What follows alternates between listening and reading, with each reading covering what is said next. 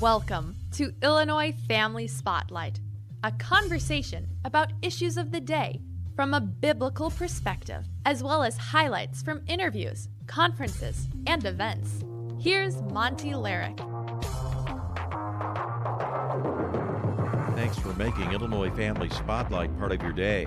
For this edition, highlights from the news conference at the 2023 Black Conservative Summit in Tinley Park. During this segment, veteran civil rights leader Dr. Robert Woodson, the founder of the Woodson Center, will explain that America must deal with what he calls a moral and spiritual freefall. And then former Ambassador Ken Blackwell will discuss the three books that had a great impact on his life. The former mayor of Cincinnati will also weigh in on black conservative unity. I am a strong advocate of applying old values to new vision.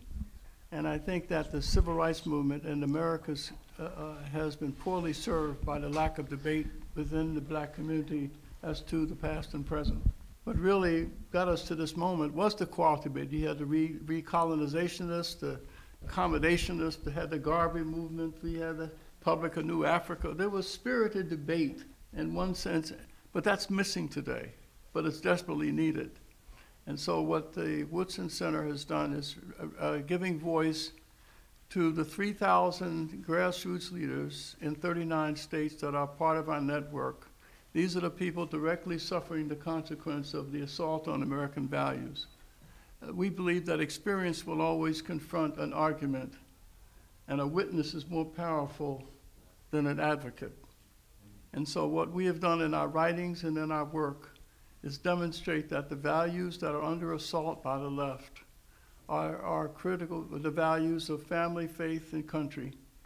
This was a foundation upon which we were able to survive slavery and discrimination. And so, what we have been doing is documenting this, but also giving voice. One quick example 80% of blacks polled are against defunding the police. Only 60% of blacks do not believe racial discrimination is the principal barrier to their flourishing. But you would never know that. The reason that I, am here is because I think black conservatism, I call it a radical pragmatism. and what we try to do in our work is to prove that the values of this nation and that have sustained us is the foundation upon which thousands of people in the past have been able to engage in, in flourishing when we were denied access to, in Chicago, where we are today, there were 731 black-owned businesses. We had millions and uh, 100 million in real estate assets. If, in every town, you could the same thing. If we were able to accomplish this in the presence of segregation and redlining, when our schools were successful, we had five major high schools in the turn of the century, used textbooks, crumbling buildings, half the budgets, and every one of them out-tested white schools. If we were able to accomplish build hotels, railroads, colleges, and universities, and own in the Bronzeville section of Chicago that kind of real estate, why can't we do it today in cities that have been dominated by liberal black officials for the last 50 years? Obviously, the problem is not race. It is a moral and spiritual freefall that is consuming us and consuming every people. The highest form of suicide among teenagers in Silicon Valley is suicide. It's six times the national average. In the urban centers, it's homicide. In Appalachian whites, it's prescription drugs. If we are to address this more critical problem, we must move beyond race and deal with this moral and spiritual freefall. And that's what we, I think we're committed to doing.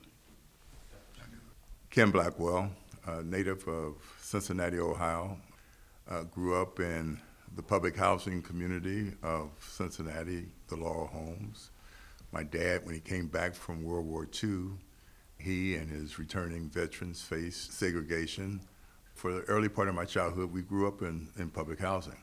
Uh, but we saw it, uh, and my dad and my mom saw it as transitional housing. They didn't see it as permanent housing. Uh, if I could start with what has brought me through 75 years. It is that uh, they instilled upon me three things. They were fond of saying that there were three books that we better be familiar with. My grandmother, who was a housekeeper for four families, uh, once told me when I was going off to the university, Xavier, on a football scholarship, she said, You know, I know uh, a woman who cleans the library at Xavier University, and there are thousands of books at Xavier University. But we hope that we have, in fact, educated you and brought you up with a, a passion for three books. And she said, if in fact we have done our job, you will be able to conquer any of those thousands of books at Xavier University. And those three books, which we live by, were our date book, our checkbook, and the good book. The calendar or the date book told how you spent your time and with whom you spent it. The checkbook talked about how you managed the resources, no matter how meager or abundant. And what Bob was telling you about uh, the way uh, folks uh, marshaled capital, took risks, built enterprises within our community was that was what it was all about. How folks managed and the stewardship that they put against the resources that they were able to amass. But more importantly, was the good book. It in fact taught you how to choose the path of conviction over the path of convenience. When we watch today as the march of relativism, this notion that there are no moral truths, no moral absolutes, uh, that grounding in biblical truth that um, my family was able to instill in all of us over generations really gave meaning and shape to my activism and my activity. I probably, when I was president of the Black Student Union at Xavier University, if somebody would have said Ken Blackwell is a conservative, they would have just started laughing.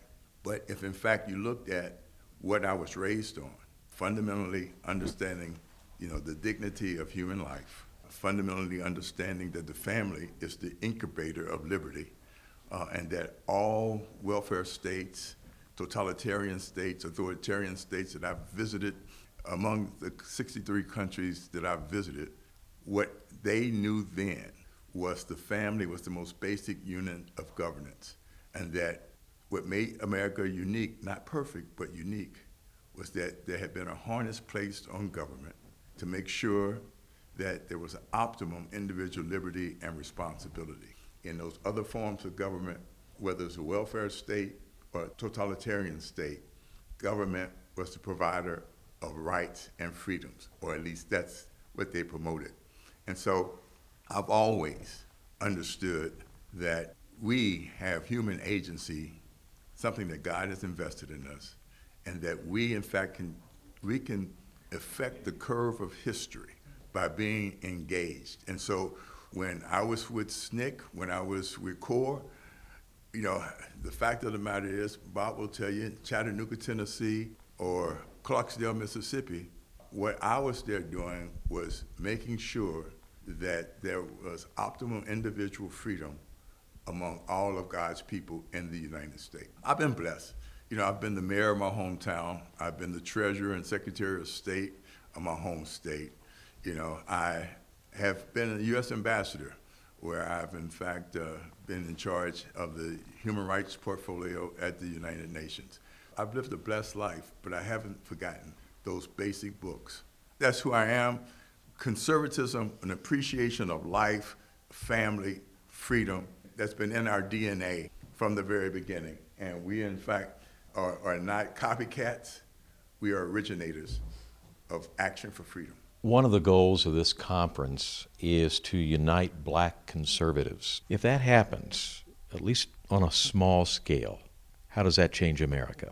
I think it's important when you talk about uniting conservatives. One of the things that I appreciate about conservatives is that conservatives are independent thinkers. And I think as long as uniting conservatives doesn't mean uniformity of thought, we are strong enough in our beliefs and our commitment to one another to engage in vigorous discussion and debate, to coalesce where we in fact have agreement, and to work through where we don't, uh, so that we possibly can work towards agreement. People, by human nature, as Walter Williams used to always tell me, can strive for homeostasis, equilibrium. People don't like to be off balance. sometimes risk orientation means that you have to be off balance and you have to be willing to take that foot off of first base to break towards second with no guarantee that you're going to steal that second base. History is moved by people who, in fact, take the risk to change the direction of history. And that is, in fact, what has made us, when we have been on the top of our game, agents for change uh, and investing in directing history. One of the things that goes back to the question people, black, white, Hispanic, get hooked on government largesse. It's almost as hard to get off of government largesse as it is to get off of cocaine. You know, but you got to have the discipline to do it, and you have to understand that God has invested in us human agency, not government. And so that's where we are, showing up. Dr. Robert Woodson and former Ambassador Ken Blackwell during the 2023 Black Conservative Summit in Tinley Park. After a timeout, remarks from broadcaster Larry Elder, Lieutenant Colonel Allen West, and actor Chad Jackson.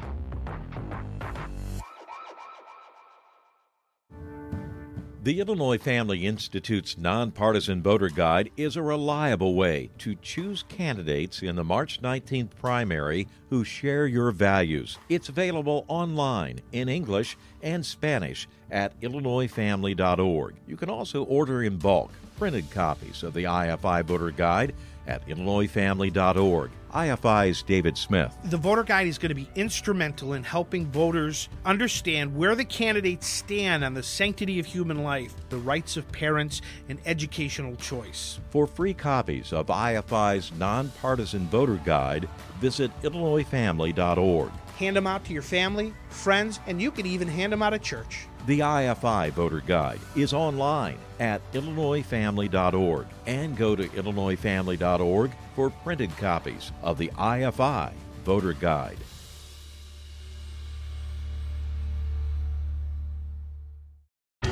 With a one minute look at culture from a Christian worldview, I'm John Stonestreet with The Point. Pro Hamas protesters on university campuses often display a profound ignorance of history and a propensity for conspiracy theories. For example, that the Jews are not indigenous to the land or even from the Middle East. Even more unsettling, however, is how many have been quick to repeat the terrorist mantra of from the river to the sea, Palestine will be free.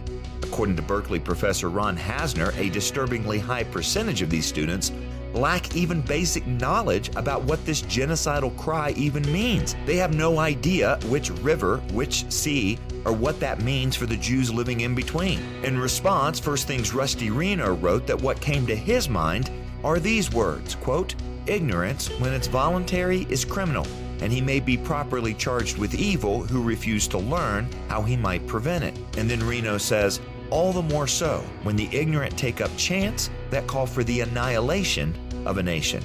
For the Colson Center, I'm John Stonestreet with The Point.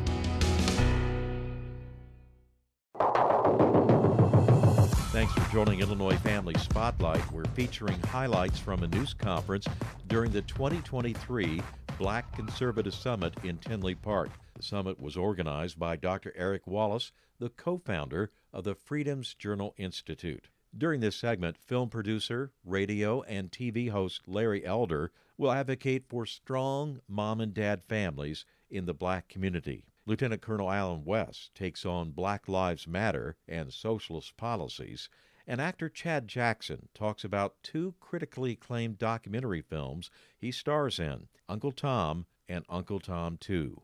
Well, my name is Larry Elder, and I aspire to get into the point where I don't have to take any crap out of anybody. Maybe someday I'll get there.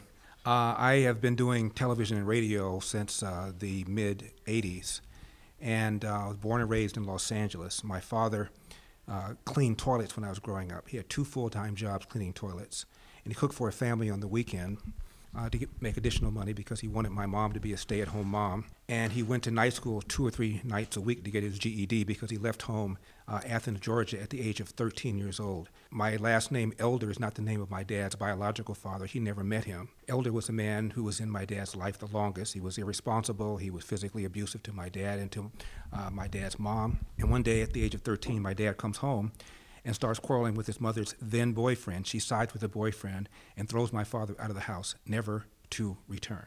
Athens, Georgia, Jim Crow South, at the beginning of the Great Depression. My dad took any job he could, ended up becoming a Pullman porter. They were the largest private employers of blacks in those days, and traveled all around the country, this little black boy from Georgia. And he came to a state called California once. And he was amazed at how sunny it was. People seemed to be less racist, and you could walk through the front door of a restaurant and get served. My dad made a mental note maybe someday I'll relocate to California. Pearl Harbor, my dad joined the Marines. I once asked him why.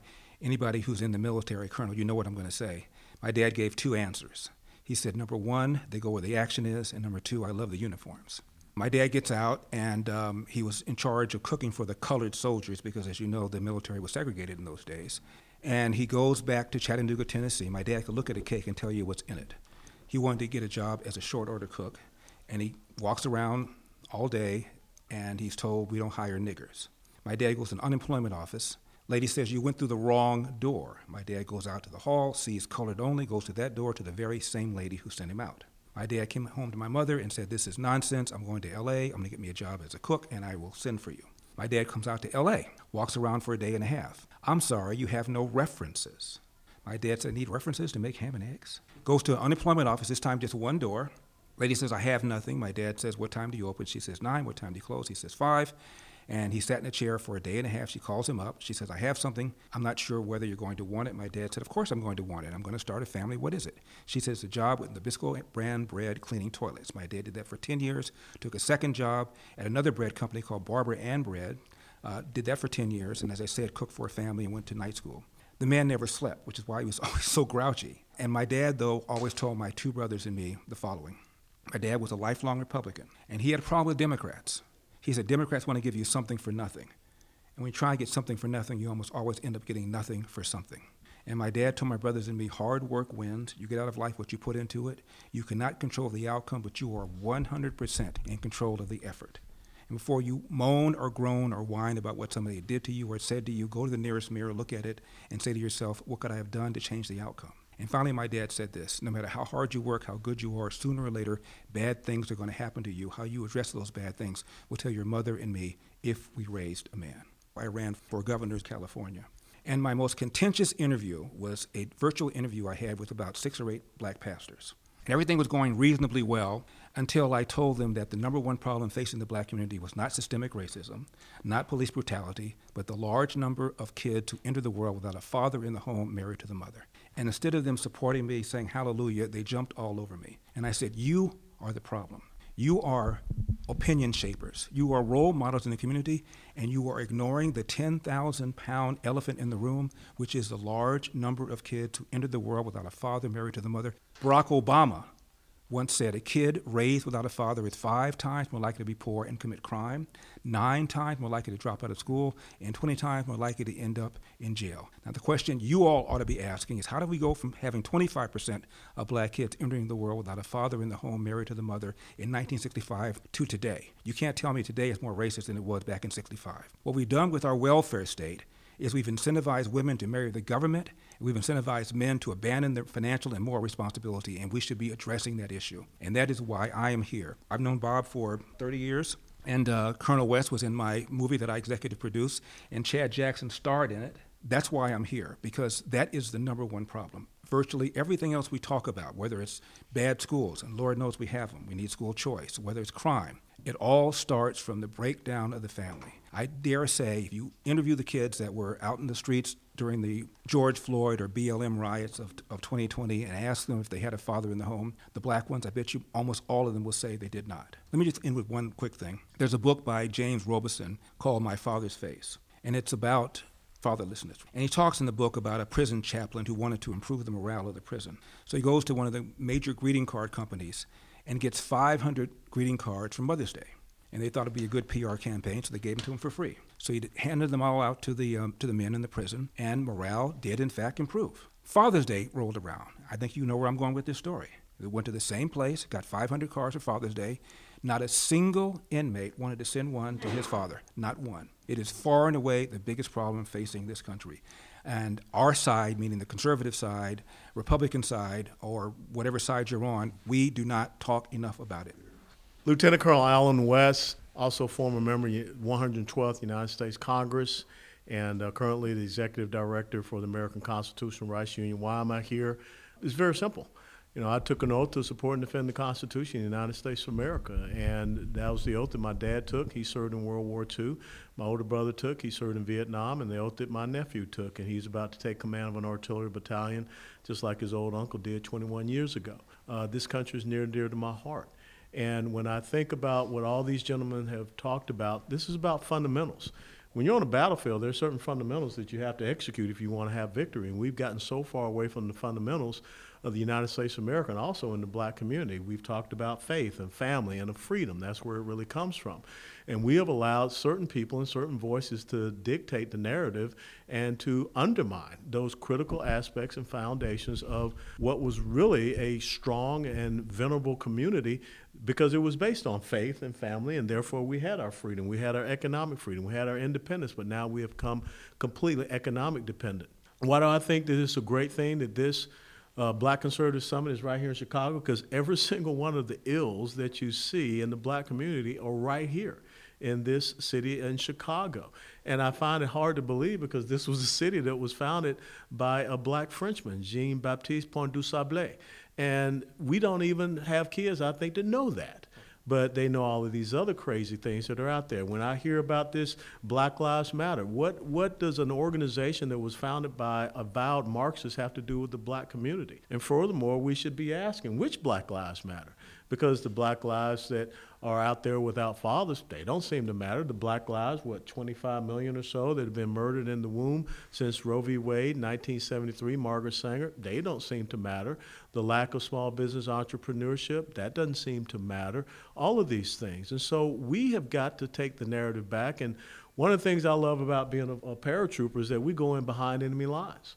And I think we have a reticence and recalcitrance of doing that. But I think we need to rotate this around to every major urban population center in the United States of America where you see the failure of the progressive socialist leftist policies. Now, the other thing that is about crumbling our foundation, I once stood up against the very ideology that I see overtaking my country. Marxism, socialism, communism, statism. And here it is in the United States of America. I would have never thought that, and I'm just 62 years of age.